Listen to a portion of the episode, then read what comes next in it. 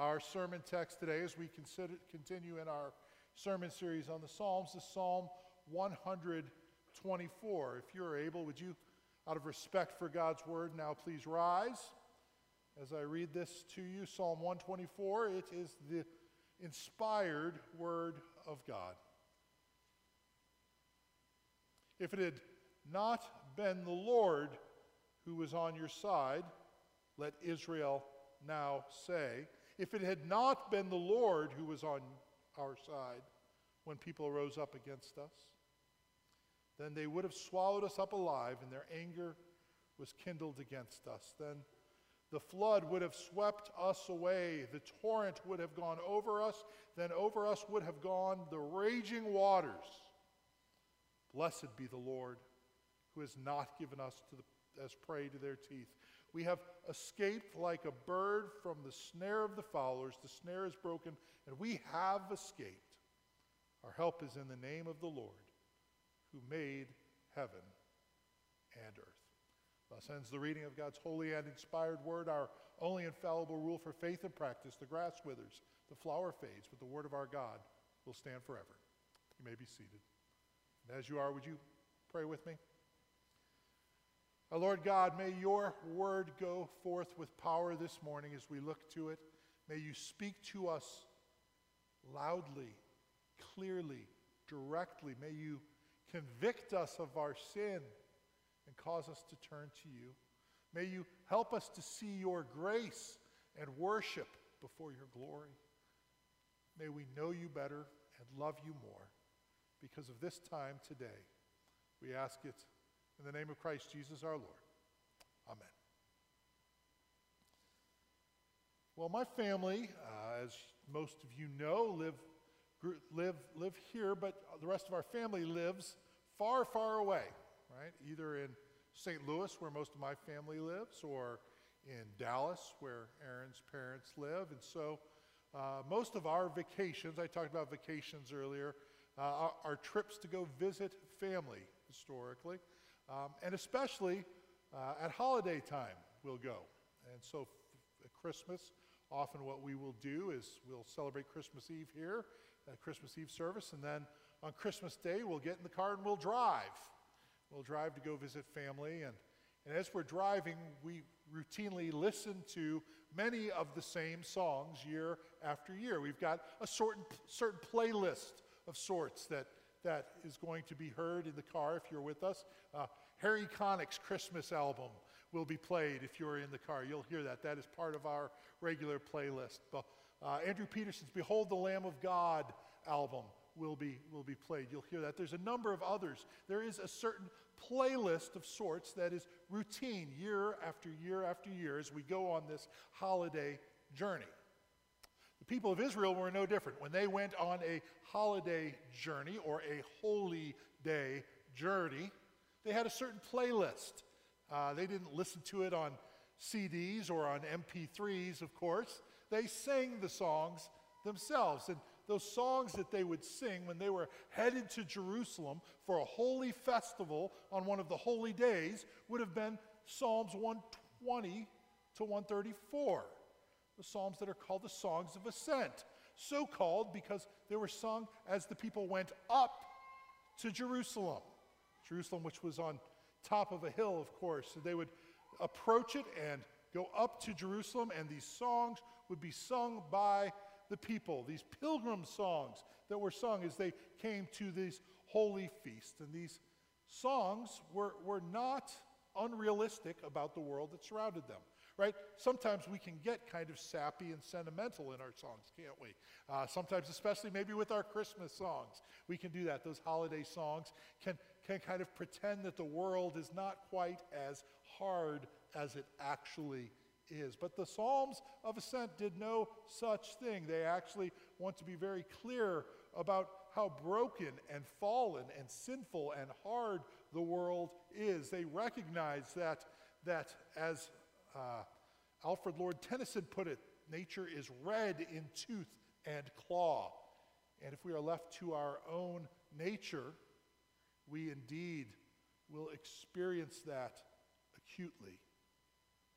Psalm 124 is one such psalm that speaks to such a condition. And it reminds us of certain things. The first thing that it reminds us of is a realization of danger. If you have sermon notes there, you'll see on the outline, that's the first point a realization of danger. There are bad things, really bad things, that happen in our world. We know this. We watch the evening news. We, we realize that bad things happen around us all the time. Often we might even find that the world seems to be against us. Verse 2 says, If it had not been the Lord who was on our side when people rose up against us, and it's never fun, is it, to have people rise up against you, right? I, I mean, I'm like most of you, I like it when people like me, right? I like it when people uh, support me, when people pat me on the back and tell me I've done a good job, and, and, and they're my friend and my buddy, and we get along. I, I, I enjoy that. That's more fun than having somebody come against you, having somebody uh, do battle with you, whether that battle is uh, uh, just a philosophical battle, perhaps, or, as more likely is the case here, a physical battle, right? We're left to wonder what exactly is the historical referent here? Well, in, most of the commentators think that it stems from 2 Samuel, verse 5, where David has ascended to the throne, and the enemies of God see it as an opportunity with this fledgling king now in power, having, having taken over for Saul, who had once ruled with great might, they, they might have a chance now to step in and to, to conquer the people of God, to see that the people of God might be no more. Right? And we read in 2 Samuel 5 that when the Philistines heard that David had been anointed king over Israel, all the Philistines went up to search for David. David heard of it and went down to the stronghold. Right, that makes sense. He heard that the bad guys were coming for him. He, he retreated to his fortress, to his stronghold, to his place of protection. And now the Philistines had come and they'd spread out in the valley of Rephaim. And David inquired to the Lord, uh, inquired of the Lord, which is always a, a good plan. He says, Shall I go up against the Philistines? Will you give them into my hand? And the Lord said to David, Go up. For I will certainly give the Philistines into your hand. David came to Baal Perazim, and David defeated them there. And he said, The Lord has broken through my enemies before me like a breaking flood. Therefore, the name of that place is called Baal Perazim, which means the Lord of breaking through. Right? And so we read here in verse 3 of today's text he says that, that if it had not been for the Lord, when these people rose up against us, then they would have swallowed us up alive when their anger was kindled against us. And you say, swallowed us up alive. Is he talking about some giant beast here, kind of? And, and, and that's probably not the metaphor he's going for here, I don't think, although perhaps it could be. I think the metaphor that he's going for is more of an aquatic metaphor. And I say that because we look at the things that he says in the next couple verses after that. Then the flood would have swept us away. The torrent would have gone over us. Then over us would have gone the raging waters. I think all, all of these metaphors are saying the same thing over and over and over again, right? When he says, talks about being swallowed up, it's like by, by floodwaters might swallow us up, right? And then all of the other metaphors obviously follow through that, uh, building on that same metaphor right? And so in 2 Samuel, we read that the Lord has broken through my enemies before me like a breaking flood. So he's saying that, that in essence, what has happened is, is that, that they would have overflowed us like flooding waters, but the Lord instead has flooded them. He has turned the tables on my enemies, as it will. And we need to remember what, what water referred to, what, what it looked like, and how it was dealt with in their context, right? I, we've largely domesticated water, haven't we? Right? We've, we've got swimming pools, you know, and, and we've, got, we've got a sink, a faucet, you know, we turn it on. Water is pretty, pretty domesticated in our world, but in that context, we've got to realize that, that their experience of water was often fraught with danger right? They would have torrential storms at certain times of year that would come and, and it would at times just wash away things, right? It would cause flash flooding. They, they would be fishermen who would go out on the waters of, uh, of the Sea of Galilee, and storms would come up, and the waves would toss and, and, and, and blow them about, and they would be at the, at the mercy of those wind and waves. They, they would see this, and, and floods would be dangerous. This is the experience that they had. This is what they thought of when they talked about waters. And so we see that Scripture often talks of this way of water. Psalm 69 Save me, O God, for the waters have come up to my neck. I sink in deep mire where there is no foothold. I have come into deep waters, and the flood sweeps over me. Let not the flood sweep over me, or the dark deep swallow me up, or the pit close its mouth over me. Right? This is the kind of language that we find in scriptures, not just in the Old Testament either, in the New Testament. What is it that Jesus talks about in Matthew 7 when he talks to the man who, who builds his house on the sand, right? What, what is the problem that faces him? They're Like, the rains come and the, the waves come and they wash away the house, right? Because, because water was dangerous. There's many other examples in scriptures that we could go to, but all of them combined is why in Revelation 21, when John gives this vision of the great and glorious day when Christ returns and sets all things to right. He, he says that on that day, what he saw was a new heaven and a new earth, for the first earth, uh, first heaven and the first earth had passed away, and the sea was no more. Right? I don't think he's talking about hydrological principles here. He's talking about the, the chaos and the danger and the, the torment and the worry and the fear that are all represented in the sea are gone. They're gone, and we no longer will have to deal with any of those. I do think that in the new heavens and the new earth, you'll still be able to go for a swim. You'll still be able to take a sailboat ride, right? He's not talking about that.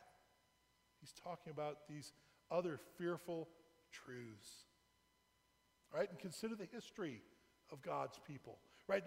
Perhaps the most foundational experience of their history is the Exodus, right? And, and what is the, the final deliverance of the Exodus? It is when, when the people were stuck between the armies of the enemy and the sea. They were stuck, they were hemmed in, there was nowhere to go. Right? Either the enemy would swallow them up or the sea would swallow them up. They had no other place to turn, but they turned to the Lord. They turned to the Lord. He made a way for them. He, he held back the waters of the sea that they might walk through it, that they might find safe passage. And then when the armies chased after them, the water crashed down on them and swept away the enemy, of course. Right? That's foundational to the history of the people of Israel. Or, or perhaps we could go back to Noah, of course, right? All the way back to Genesis here. And we remember that the enemies of God, which at that point was literally everyone in the world, and they were rebelling against him. And God delivered Noah how? Through the floodwaters again, which swept people away when they rose up against God. Right? God delivers by his hand from the sweeping waters of destruction Noah in this boat that he's, he has him encapsulated and safe and sound, and he carries him away from this judgment. So, so we have this experience of David, we have this experience of Moses, we have this experience of Noah. And, and we draw upon all three of these experiences. We, we draw upon all of them and, and more. And, and we realize that, that when we look to David, we look to Moses, and we look to Noah, that, that the dangers that we face in our world are nothing new, right? They're, they're the same kind of dangers the people of God have faced uh, for all of time. And they're the same kind of dangers will, that we will continue to face, right? They are very real dangers. One commentator puts it this way he says, The power of the wicked is sometimes tremendous and their violence frightful. They have things very much their own way, and their own way is very malignant. Sin, death, and hell, men and devils do sometimes strangely combine, and for a while, God seems to let them alone. Right? That's the, the key word there. There's one word that I hope you caught in that last phrase. That, that was the key word. He seems to let them alone. Right? It, it seems like it, and oftentimes it does, does it not? When we look at the pain and suffering in our world, it seems that God is absent. It seems that He's not paying attention. It seems that He has lost control of things, but we know that this is not the case. Right? Because we look back at the history and we know that He has in the past saved His people. Right? That's what we saw in verse 3. It says, says, says that they would have swallowed us up alive. Right? They, they would have, right, if not for the Lord. Right? They would have swallowed us up alive, just like, like death or Hades is said to swallow us up. Right? This is how, how death works in, in, in the scriptures. It talks of swallowing us up. And so, to the instruments of death, those who work on its behalf are, are said to, to try to swallow us up, or they would have swallowed us up. But the people of God can recall and recite that they would have indeed been swallowed up by death and its instruments. Would it not have been for the Lord? As Luther put it, in a mighty fortress is our God. Did we in our own strength confide, our striving would be losing. We're not the right man on our side, the man of God's own choosing. Right? Because Christ Jesus is the one who has delivered us. And that's our second point. We have not just a realization of danger, we also have a record of deliverance. That's the second point a record of deliverance. And what a wonderful record that is to be able to look back upon. We, we can see how God has delivered his people throughout time. Right? Verse 6 tells us, Blessed be the Lord who has not given us as prey to their teeth. Right? There was very real physical danger. There was very real, earthly speaking, a very real possibility that they would have been swallowed alive by death. But this has not happened. And for this very reason, that the Lord is at work providing salvation for them. He has not given them as prey to the teeth of their enemies. Right? The powers of the enemy are very real and they're very great, but the powers of our God are even greater.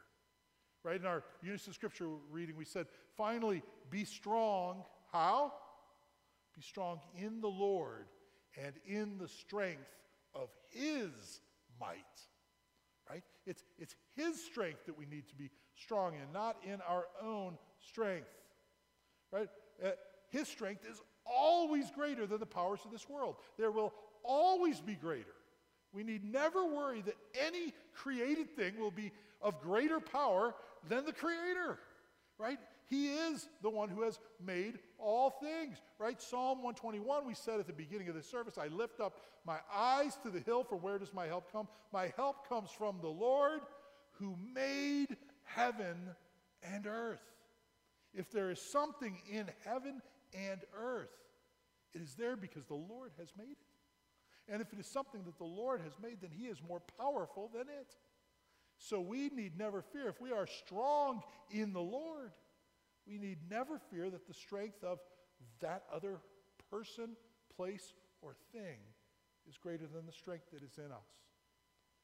William Plumer says if the safety of the righteous depended on appearances or on their inherent energies or on the weakness or fewness of their adversaries, they would all perish. That is absolutely right. Right? Because, because I don't have the strength to, to overwhelm those enemies that come against me. But in God's almightiness is the defense of all his saints. His grace is all sufficient. He can put a bridle in the mouth or a hook in the nose of the fiercest. He that made the Red Sea walls, that holds the water of the ocean in the hollow of his hand, can control the progress of ungodly men. Blessed is he who is not afraid of the wicked. Consider the faith of Shadrach, Meshach, and Abednego, right? Remember, remember the perspective that they took when, when Nebuchadnezzar had, had created this golden image and, and they were told that they needed to bow before it and worship it. They said, No, I'm not going to do it. And he said, Well, but, but if you don't do it, you're going to go into the fiery furnace. So, so bow before the image. They, they said, No. And, and, and he said, No, I really mean it, guys. If you don't bow before it, you're going in the fiery furnace. You don't seem to understand. And they said, No, we understand. Right? They said, We understand. In fact, the, the thing they said was this they said, Our God, whom we serve, is able to deliver us from the burning fiery furnace, and he will deliver us out of your hand, O king. Right? They had every confidence that God was going to deliver them. But I've always found this next line to be the most amazing part. He says, But if not, be it known to you, O king, that we will not serve your God or worship the golden image that you have set up. You see what he says? He says, even if it's not the will of God for us to be saved, we're confident He's going he's going to pluck us out of the fire. We're confident of that. But if it's the will of the Lord for us to be turned to charcoal, then so be it. We trust the Lord anyway because He is better and He is stronger and He is wiser. You see, they knew that God is always the smartest person in the room, right? You know, we, we might not understand. It might not make sense to us. We might say, Lord, what are you doing here? But we can trust him because he is the most powerful, he is the most loving, and he is the most wise. That's who he is. So we, we need never be fearful. We can always trust in him as God's people. We, we must remember that when we face the opposition that, that the battle is ultimately not between us and the world, it is between him and the world. Right? It is the Lord's battle. It does not mean that we should be foolish about it. It does not mean that, that we should, should just, uh, well, I, I, think of the Lord, right? When it was Jesus Christ, when he was tempted by Satan, he took him up to the pinnacle of the temple and said, you know, go ahead and throw yourself off the, the temple, right? Because you know you're, you know, that God's going to send his angels, they're going to catch you. You know, you know that to be true. What did Jesus say? Said the scriptures say, do not put the Lord your God to the test. Right? It doesn't mean that we should be stupid about it or we should be foolish about it. But it does mean that we can trust him. We can depend upon him. Right? And we can know that what we said before in Ephesians 6 is true. We do not wrestle against flesh and blood, but against the rulers, the authorities, the cosmic powers over this present darkness against the spiritual forces of evil in the heavenly places, right? It is a spiritual battle that we are in. And greater is he who is in us than he who is in the world. All right, so, so Satan might have his cunning schemes. He might have his plans and how he's going to do it. He might set all kinds of traps for us. But as verse 7 says, we have escaped like a bird from the snare that follows. The snare is broken, and we have escaped, right? And, and, and, and were the Lord not on our side, we would have been entrapped. We would have been caught. We would have never escaped. Right? What, what is it that Adam's sin in the garden earned for us but death, right? The Lord told Adam, the day you, you, you eat of it, right, that, that forbidden fruit, you will surely die. Right? We shared in that sin. We deserve that. The wages of sin is death. But what is the promise of God? Right? Isaiah 25 says, He will swallow up death forever. Instead of death swallowing us, God swallows death. Right? Instead of us dying, it is death that dies. And when did that happen? But on, on that first Easter morn, right? When, when Jesus rose from the dead, having conquered death, having conquered sin, having conquered Satan, and having won the victory that is for us and for our salvation. The gift of God is eternal life in Christ Jesus. That's the truth. If you trust in Him, if you know that you cannot save yourself, but that, that He has saved you, if you know that you cannot defeat the enemies, but He has defeated the enemy, if you know that you cannot defeat death, but He has defeated death, and you can trust in Him, if you do, then you shall have salvation. You will have forgiveness. You will have eternal fellowship with Christ Jesus our Lord. And what a blessing that is. Trust in Him today and know that. But it's not just fire insurance, right? It's not just to get you out of hell and send you to heaven, right? It is for today. It changes the way we live our lives today. Right? And so we need to preach the gospel to ourselves. We need to remind ourselves, even those of us who have known it our whole lives, even those who have, who have loved the Lord our whole lives, we need to remind ourselves of its truth. Right? Calvin put it this way He said, As long as we're in danger, our fear is great. But no sooner than we are delivered, than we lessen the greatness of our calamity, and Satan, deceiving us by this artifice, leads us to obscure the grace of God. He does it, doesn't it? right? Right? We, we're saved and we're so thankful, and then kind of we get removed from that a little bit. We move on, we move on, and we kind of forget how great our sin is. We forget how, how dreadfully terrible our straits were. But then he brings it to mind. Here is where your sin was. Here is the death that you deserved. Right? We need to have it in the forefront of our mind. We, we need to not forget about it. As I've often said, we can only understand the grace of God to the degree that we understand our own sin. Right? We need to realize that we're not basically good people. Right? We are sinners and deserving of judgment.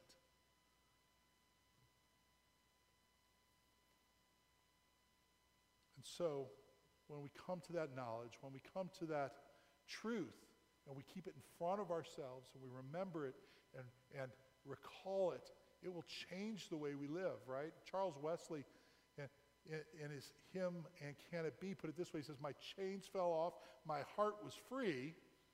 I rose, went forth, and followed thee, right? That, there's two parts to that, right? There's the being set free, but then there's the following Jesus part, right? Going where he leads us and following him. And so that's, that's the third point here we've got a realization of danger, a record of deliverance, but finally, a result of devotion. Right? We should be devoted to the Lord. Now, I could have said a result of worship, but that doesn't work, of course, because worship doesn't start with the letter D, right? And all the other ones started with D, right? You know, but, but there's another reason I didn't say worship, is because of this. I think often when we talk about worship, we think, well, that's what we're doing right now, right? We're, we're here to worship for this one hour. But I don't want this to be limited to one hour a week, right? It's not just something we do on Sunday mornings.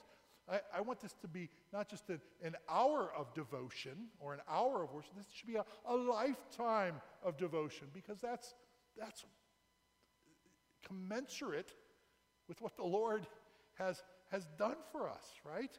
If we realize how greatly we've been saved, right? They, remember, they, they, they sang these hymns while they're on their their way to the holy feast. So indeed, there is a, a corporate worship aspect to it, right? If they had, if verse one, if it had not been the Lord who was on our side, let Israel now say, right? It's literally a call to worship right here, right? They say, let Israel now say.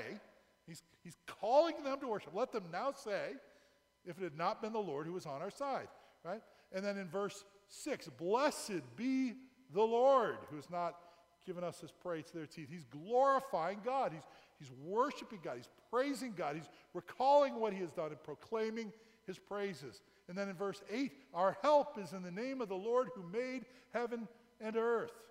Right? It echoes the sentiment of the 20th Psalm, which says, Some trust in chariots and some in horses, but we trust in the name of the Lord our God. That name is so important. When we talk about name, I'm not just talking about the sound of his name. I'm not just talking about you know, the fact that he has this appellation that, that is, no, we're talking about the name, the Lord, right? The Yahweh, the covenant God, the, the person that he is, the God that he is, the identity that he is. We're talking about all that God is when we talk about his name. He is also the one who made heaven and earth, not just a, a tribal deity, not just a, a deity who's over you know, a, a little tiny group of people, but the God of all. He's created all things. Right? And he is a God who fights for his people. What a blessing, right? In fact, when we say in verse 1 that, that, he is on our side, right? If the Lord had not been on our side, it's, it's etymologically, not just conceptually, but actually the words are, are connected. It, it's connected to the, the Hebrew word Emmanuel, right, which we remember from Christmas time, it means God with us, right? And you can see how if God were not on our side, if God were not with us, is what it literally means, right? But He is, He is God with us, and He has shown us this through the person of Christ Jesus, right? You remember last week in in uh, Romans 8:31 I mentioned that what then shall we say about these things? If God is for us who can be against us? And so true that is. But how can we know that he's for us? How can we be sure that he is for us? Well it's because of what we see in the very next verse verse 32 he who did not spare his own son but gave him up for us all how will he not also with him graciously give us all things right if he's given us his very Son, how could we ever doubt that he is for us? If he has made that great sacrifice, how could we ever doubt that he is for us, right? So the Lord calls us to, to corporate worship and, and to private worship and, and to, to remember because he knows we forget these things. He knows we have a short memory. We're prone to forgetfulness. So he says things like, build that altar of remembrance. He says things like, celebrate these feasts. He says, do this in remembrance of me. Right? In a few weeks, we're going to celebrate the anniversary of the founding of our nation. Right? And, and as we do so, flags will wave and parades will be held and songs will be sung and, and fireworks will fill up the night sky. And, and we will do all of this, uh, you know, that we do every year, time and time and time again, so that we might be reminded of this great victory that was won on our behalf nearly 250 years ago, that we might have freedom. And we celebrate these things to remind us of this fact. But, but we also gather every Sunday, don't we? We gather every Sunday and we, we sing songs and we, we remember truths and we are reminded of a victory that has been won for us. We celebrate that victory and we rejoice in the freedom that was won for us. It's not a geopolitical freedom. No, it's a freedom from sin and from Satan and from death. And so, here we live our lives in light of that truth that we remind ourselves of. Right? We need to remember the sinfulness that we bring to the table. We need to remember the, the deliverance that God has given us. Right? Matthew Henry says, Let Israel say that there was but a step between them and death. And the more desperate the disease appears, the more does the skill of the physician appear in the cure. Right? We've taken our children to many doctors over 23 plus years as parents. You know, we've taken them to pediatricians and to dentists and to orthopedists and uh, dermatologists and orthodontists and all kinds of different doctors. So many that, that there are some of those doctors that I just don't even remember their names, right? But then there's Dr. Anzarike. I don't think I'll ever forget Dr. Anzarike's name. Because as much as I appreciate all that those other doctors have done, Dr. Anzarike is the only one that I've wrapped my arms around and wept tears of joy as I hugged right? Because she was the oncologist that realized Jack had leukemia when all the other doctors thought he had something else. And she's the one who oversaw his care when he was fighting this deadly disease. And she's the one who was able to bring him, in an earthly sense, in some ways, out of death and into life. And so my gratitude is, is unspeakable. Right? And so it should be with the Lord. Right? So it should be with the Lord. That's, that's what this psalm is trying to do for us. It's trying to help us see the danger and how real it was, and the deliverance and how great it was, and the devotion and how great it needs to be.